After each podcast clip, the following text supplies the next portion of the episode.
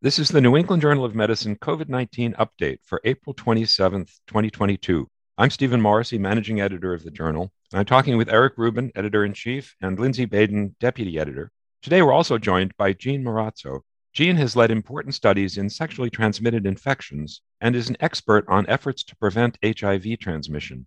She's currently studying interventions in COVID 19, and she's been an important voice in helping to bring information on the disease to the wider community. Jean's is a professor at the University of Alabama at Birmingham, where she also serves as director of the Division of Infectious Diseases and the executive vice chair of the Department of Medicine. She's a fellow and also the treasurer of the Infectious Disease Society of America. I'd like to talk about the current management of people who present after exposure to or infection with SARS CoV 2. But before we get to that, it's important to point out that the best way to avoid serious illness is to get vaccinated. Here in Boston, we're in an area with relatively high uptake of the vaccines, but Alabama has one of the lowest rates of vaccination in the country. Jean, how do you think we can best help patients to be comfortable with vaccination? Yeah, Steve, it's an excellent question and one that's kept many of us up at night throughout this whole pandemic during the time that vaccines have been available. You know, first, I think it's important to try to understand the reasons behind the low uptake of vaccination and to recognize that it's not as simple as black and white, or as some people like to paint it, red and blue, right? It's not just a political divide. It's not just mistrust of the federal government and don't tell us what to do. There's also a very long legacy of mistrust of healthcare, particularly in our very poor rural areas that has been informed by things like the Tuskegee experiments. And Tuskegee, in case some younger listeners don't know, involved a trial where Black men were observed for neurosyphilis and not treated, um, went on for many years. People remember that here, and there is a lot of mistrust. On top of that, our access to primary care, let alone medical specialties, subspecialties, is really poor. So, getting people into a situation where they can safely and with trust get the information they need is really a lot more complicated. So there's a lot to talk about there that doesn't have to do with treatment of COVID, but really, really speaks to our, I think, inability to communicate to our most vulnerable populations about complex medical issues. Jean, I wonder, medical mistrust was always there, but has COVID made it worse because it's amplified the message? COVID has definitely magnified the levels of medical mistrust in a state like ours on several levels. For one thing, the overt politicization of the messaging around COVID that began very early, right? With what caused this? Was it a lab outbreak? Where did the virus come from? Progressing to the use of masks and then on to vaccination. It just has escalated, I think, with every level of intervention that we've had. So people have, I think, started out with mistrust. And then as the stakes got higher, you know, the voices just got more shrill. And so the political side, I think, has just really, really taken off. I don't think, in terms of the mistrust for vulnerable populations, that has gotten worse. If anything, I think we've done better. I often refer to the New Yorker article that covered the two women in rural Alabama who managed to get most of their citizens vaccinated just by talking to people and getting them into a place where they could actually trust. So it's really about communication. One thing I've learned having spent a ton of time with local media is that if you don't communicate at the local level, you are really not communicating. People don't want to hear from Dr. Fauci here. I'm sorry to say that, and I'm not sure it's okay to say that here, but people get very tired of hearing from what they consider distant authorities, and they really, really want to hear from their local folks. So, Jean, two questions, but just first, given that politics and medical health have become so intertwined in our public health response in general and to vaccines, as we're specifically discussing. How do we depoliticize it? How do we disconnect what to me seems like a very unhealthy interaction?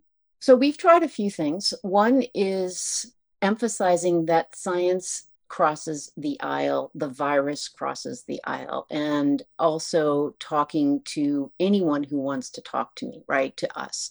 So we have done communication with news outlets and reporters, for example, who, depending on your political bent, may not be somebody that you tune into every day. And that's really okay. The message is that there is really nothing political about the stupid virus, right? The virus is going to do what it's going to do. And it's going to affect everybody. And I think that emphasizing that, trying to not vilify people who don't understand or don't accept your recommendations immediately, continuing to work with them, really just taking the heat down many, many degrees is what you need to do. And I think, you know, working together with people of many different political bents has taught me quite a lot about the fact that you just can't communicate enough and you can't communicate respectfully enough. I feel like that's one of the things that the pandemic has really exacerbated, and that's just the level of really disrespect and ridicule. I mean, you can see it on Twitter, right? People have actually commented on some interpretations that I've made about things and said, well, that's a very poor take. I'm like, well,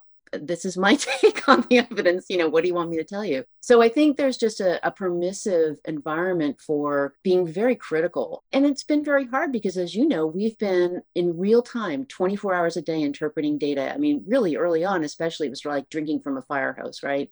So lots of opportunities to criticize us for our interpretation, but really just trying to take a deep breath and recognize that everybody was working very hard try to keep themselves safe and their people safe and trying to keep that dialogue going. So that's what we've really been trying to do. And I think, Jean, that plays into how we communicate with each other and with our communities. And given the overwhelming and easy access to information, good, bad, right, wrong, inflammatory or not, how do we, the medical community, better communicate to each other? How do we, as medical journals, better communicate to increase the quality of the information people are trusting, talking about, reacting to? It is such a hard line to walk to be a responsible scientific advocate and a rigorous interpreter of data. And I think that, you know, as someone who's done infectious diseases my whole life, really gone into it largely because of HIV medicine, we've always had to walk that line. The pandemic, I think, of course, like everything else it did, injected a huge dose of megasteroids right into that challenge. So I guess I look at it as you know, you're always going to have to look at the data with a cold eye, really try hard to decipher what is hype, what is overstatement, which there was a lot of, of course, during the pandemic, because there were a lot of people who were trying to make their media reputation, primarily, I think, during the pandemic, and then take a step back and say how is this really going to help my patient my community my faculty my people my institution? You know how can i apply this? And then how can i advocate for it in a way that is scientifically responsible and also congruent with my principles i think ultimately you know it really comes back to your scientific integrity right because if you don't feel comfortable putting the data out there and saying i think we should change our guidelines based on this study because it was done well and it's going to make a difference. I mean, I think that's the line you have to walk, but it has been very hard. I can only imagine what you've seen at the journal. You probably had submissions for every single thing under the sun. So, you know, at least if I read it in the journal, I know that it's been vetted. But all the preprint stuff that's come out with people demanding change based on preprint, that's been the hard part because I feel like we haven't had the benefit of really intense peer review and scrutiny to help us decide in many cases what was the right thing to do really fast, right? Because the time pressure was quite intense. And I think, Jean, that's been a real struggle for us as a journal, but also as researchers and as care providers. How do we deal with rapid, imperfect information available today versus properly completed studies and vetted information next month when everybody is trying to make the best decisions today to keep themselves and their families safe? Totally. And a great example is oral Paxlovid, right? So Paxlovid right now technically is only for people at increased risk, right? If one of my faculty members has COVID, as many have recently, and they want to get Paxlovid, well, like, of course, I think it makes perfect sense to treat, you know, it's like Tamiflu or oseltamivir. Why wouldn't you use it if you were an otherwise healthy 48 year old person? So, you know, you're caught between what the data are as they evolve in real time versus what you know theoretically makes perfect sense and your responsibility to, you know, the guidelines. Also to what other people have access to, because we have, of course, access to things that other people don't. Expanding on what you're saying, a number of agents have been authorized by the FDA for either prevention or treatment of COVID, but it's been a bit difficult to keep up with them. Why is that?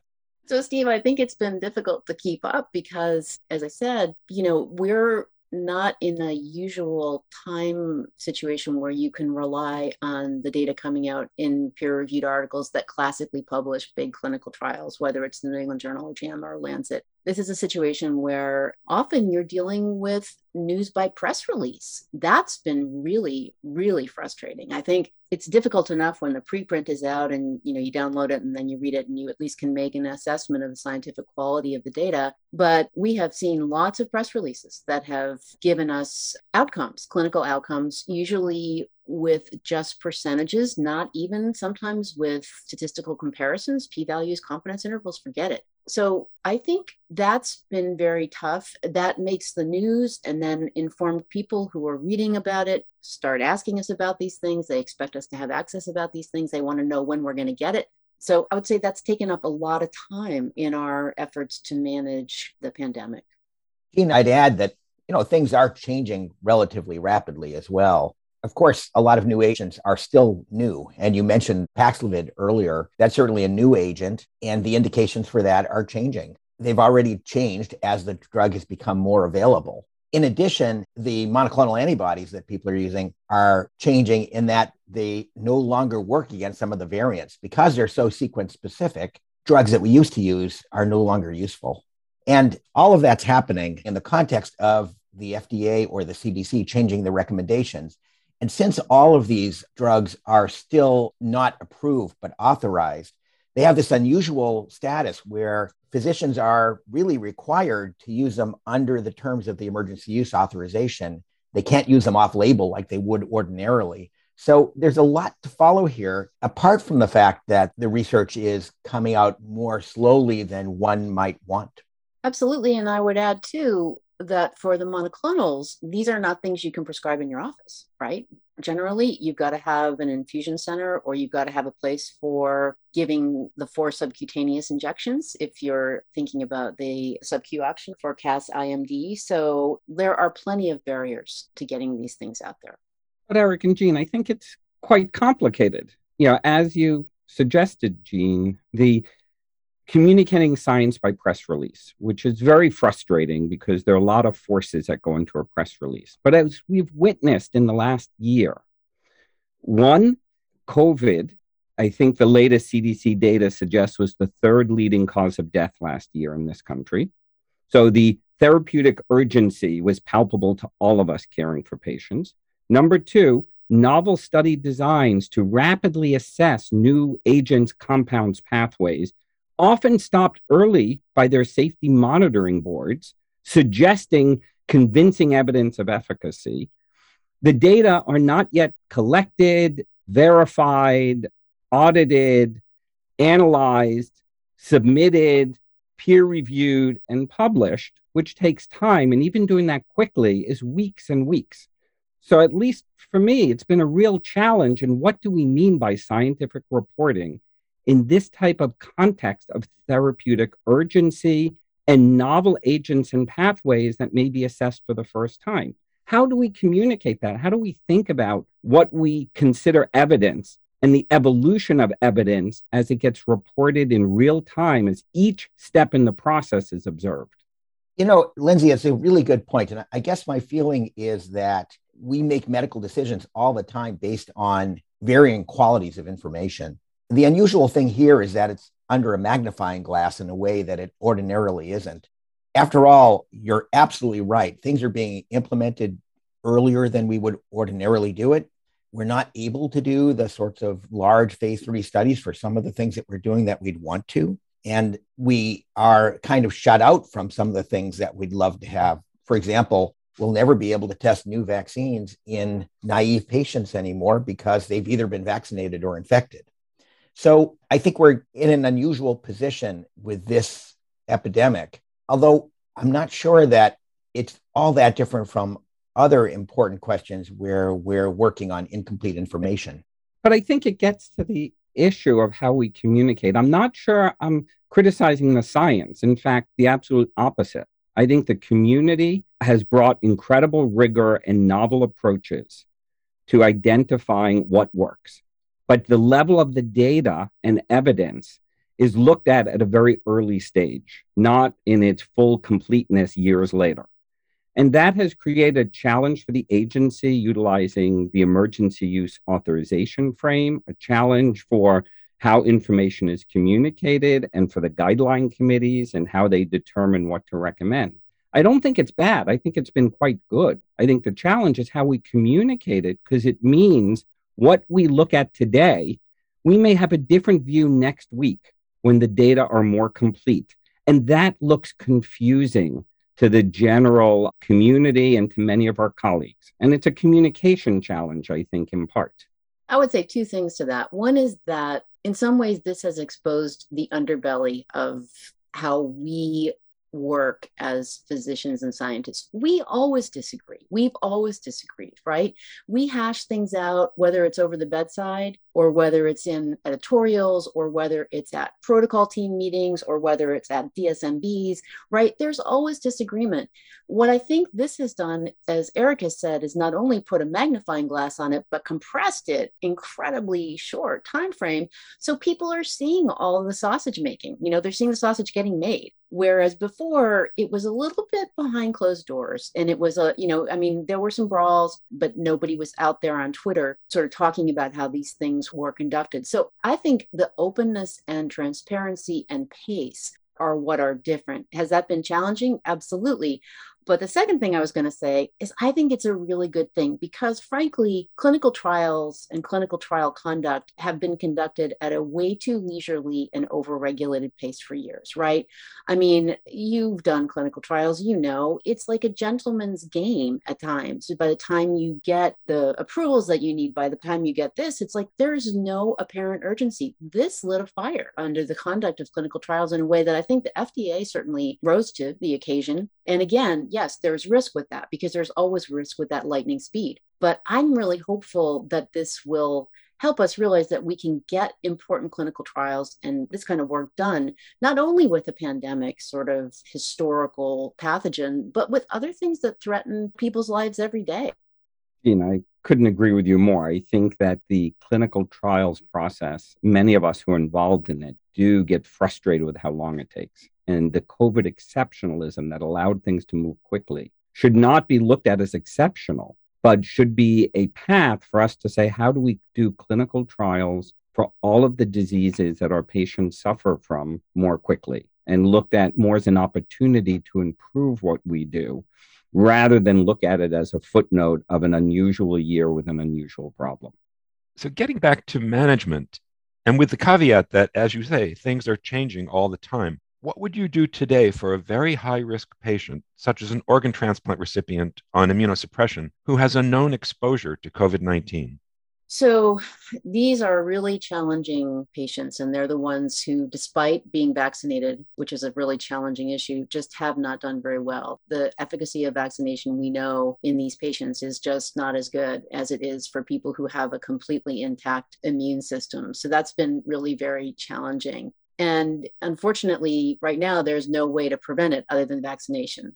So I think the question is really how active can you intervene? And the options are really limited, right? You've really just got to sort of tell people to be very careful, monitor themselves very carefully. There's really no approved or effective treatment for prevention in this setting after exposure. So it's really a very challenging situation completely agree, Jean. These are some of our most difficult situations because these patients are so vulnerable with a weakened immune system and the risk of progression. And without active agents in the post exposure setting being authorized, we don't have an active treatment that we can give. However, what I think is critically important, given how rapidly BA2 and other variants are spreading, is early diagnosis. And so we need to be aggressive in our ability to diagnose patients early so the discussion about early treatment can occur. Hopefully, agents will get indications for post exposure prophylaxis, but as you pointed out, sadly, we're not there today.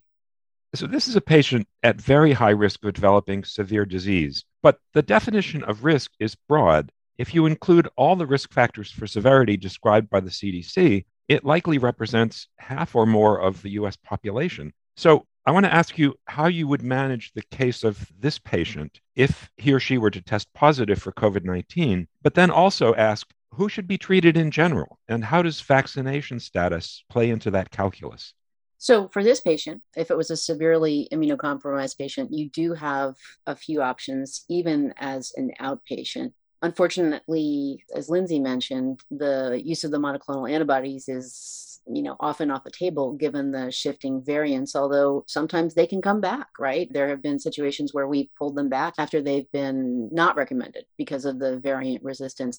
But in this case you've got a few options. You do have remdesivir which can be given intravenously as an outpatient. Again you have to have the facilities to do that it's three doses and you need transportation you need infusion situation all of that kind of thing. You need to be able to treat on the weekends. These are practicalities that people don't really think about when they just sort of say you can use it which is a reason that Paxlovid, which is the oral agent, becomes quite a lot more attractive. Remember that you've got to give that within five days of symptoms. You have the potential for drug interactions. And in immunocompromised people who are often on transplant medications and immunosuppressants, that can be really very challenging. So you may need to actually stop or just pause their medications for a few days, particularly tacrolimus, which is one of the things that we worry about the other thing with oral treatment is molnupiravir, which really we have hardly used very much. And I'd love to hear Lindsay and Eric's thoughts about that. I think Paxlovid really sort of eclipsed that given the superior efficacy. The challenge with Paxlovid really is the protease inhibitor issue and this question of, I think, resistance, which we should talk about because there are some papers I understand that are going to come out hopefully in the next week to talk about people who've been treated with Paxlovid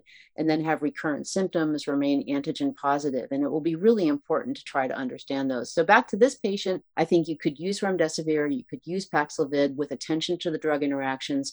Most people, if you're facing COVID in this situation, would try to reduce the general immunosuppression as briefly as you, you know, feel comfortable with but that is going to be an issue. And then molnupiravir, really a second line agent, although I have seen people who have suggested combining Paxlovid and molnupiravir. No data for that, totally anecdotal. Again, facing those possibilities where we really don't have any data, but people are talking about what their best approach would be.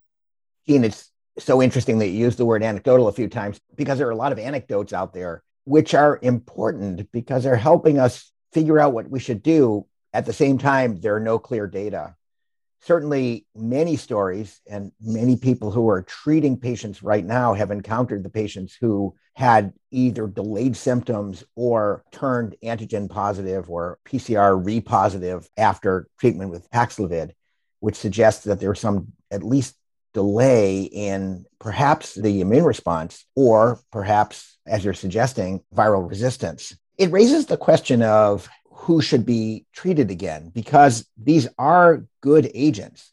Paxlovid certainly is highly effective. Remdesivir, with all of the problems that you brought up, is highly effective in keeping people out of the hospital. At the same time, the more widely these drugs are used, the more likely we are to see broader resistance. The resistance to monoclonals arose because of immunity in the population, which was induced by vaccination or by infection which is selecting for the variant spike proteins that we're seeing. We haven't seen that with the small molecules, but we haven't seen it simply because they haven't been used and that sort of evolutionary pressure hasn't been out there. But I wonder if we should be considering how we should be using these drugs as good stewards to prevent drug resistance. You brought up one possibility, which is combining agents, although to my knowledge, there aren't much data out there. So, getting back to Steve's question and your comments, Eric, I think it's a question that we have kind of dodged, namely who to treat, right? We were so focused on keeping people out of the hospital, you know, maintaining bed availability, just reducing the severe morbidity and mortality that we saw early on, that of course we were thrilled to have an oral option.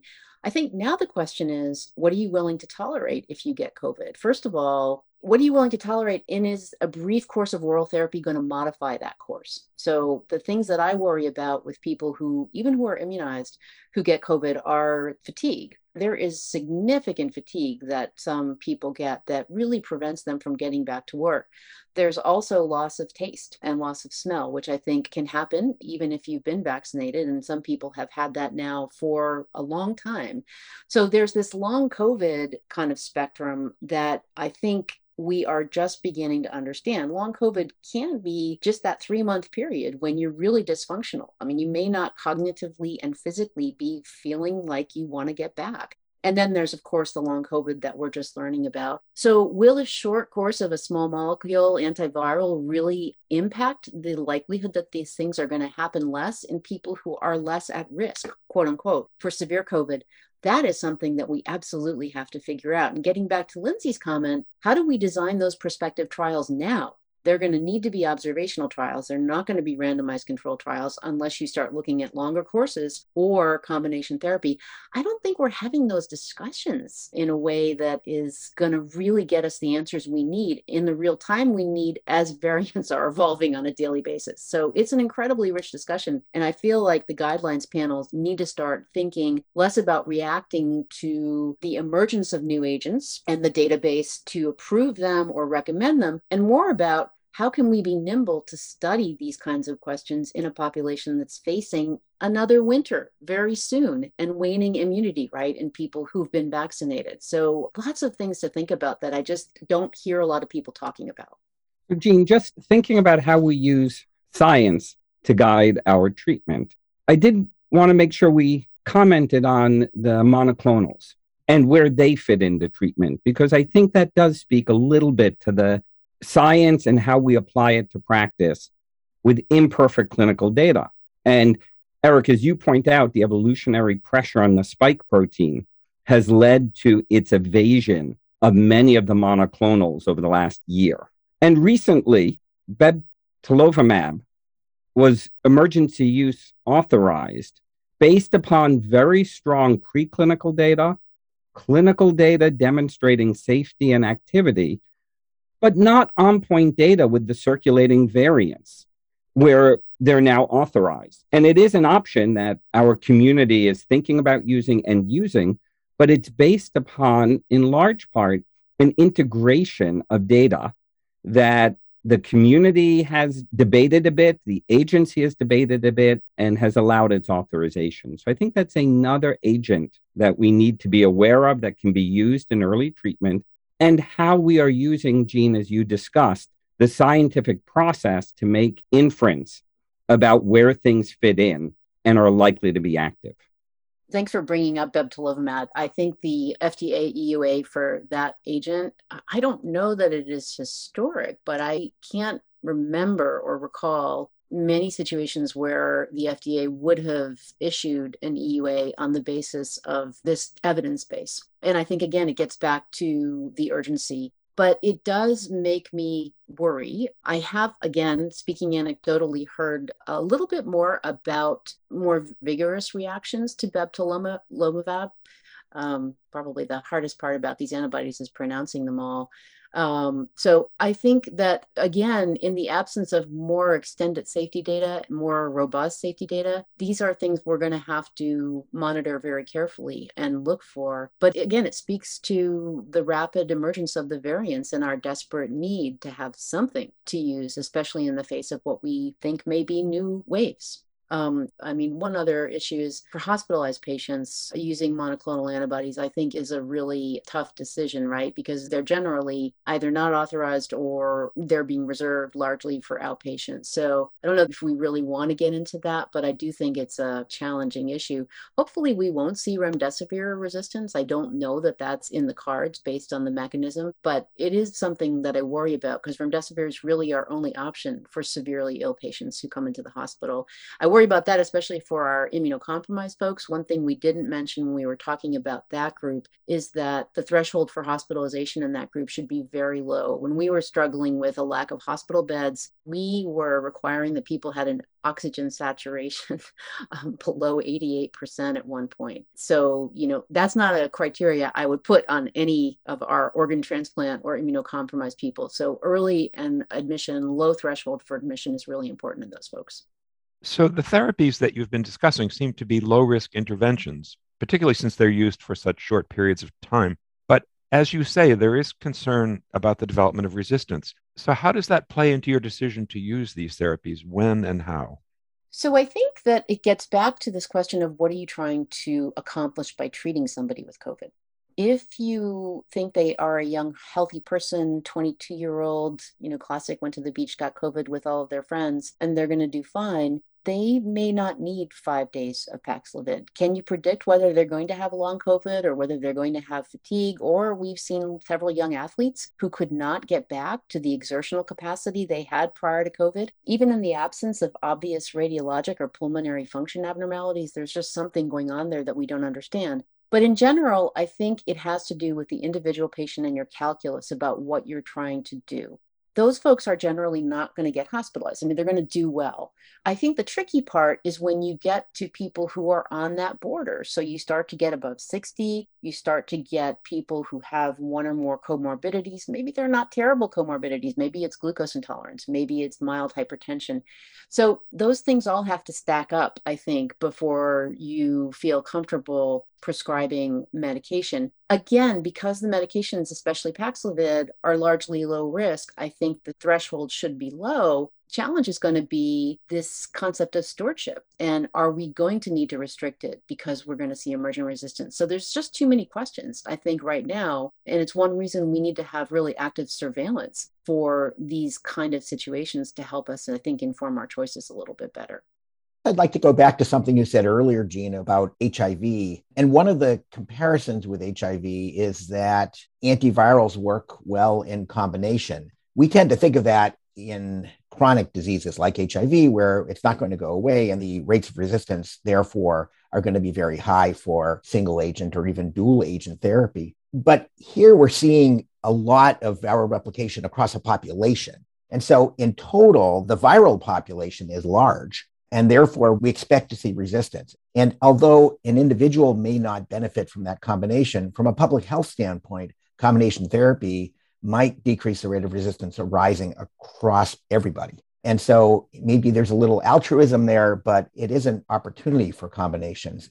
And we hope that these agents that we're using right now are sort of first generation. After all, most of our drugs don't require boosting as Paxlovid does most new peptidic agents of that sort are designed so that they have a reasonable half-life all by themselves. And molnupiravir is a very early iteration of a broad spectrum antiviral. So I hope we're going to do better. And I hope we're going to think about those clinical trials of the kind that you suggested of combining agents with different mechanisms of action. I think that's a fantastic perspective. I think that the concept of using combination therapy to ward off resistance, you know, HIV um, was such a um, as in a huge numbers of people with HIV, but we had some time and could focus right on that population. This is like facing a forest fire, right? And just trying to figure out how we're going to aim these new drugs as the conflagration spreads. And I think balancing the public health benefit with the individual cost and the cost to society, right? The economic cost is going to require a pretty sophisticated calculus and a lot more data on the pace of resistance emergence. I mean, it's just when you look at the modeling, I mean, that, the other thing I was going to mention is just how epidemic or pandemic modeling has become almost a household word during this pandemic. I don't think modelers have ever been such rock stars as they have during this pandemic, for better or for worse. So I think this is where once you do get much better data on the evolution of resistance, you can start plugging some of those things into these models and look at the application of various interventions. I haven't seen modeling catch up yet to that sort of question. And I think that's going to be the next really important contribution I hope that those teams make, because I do think that it is going to help us a lot to figure out what to do next with these drugs. Thank you, Jean, for joining us today. And as always, thank you, Eric, and thank you, Lindsay.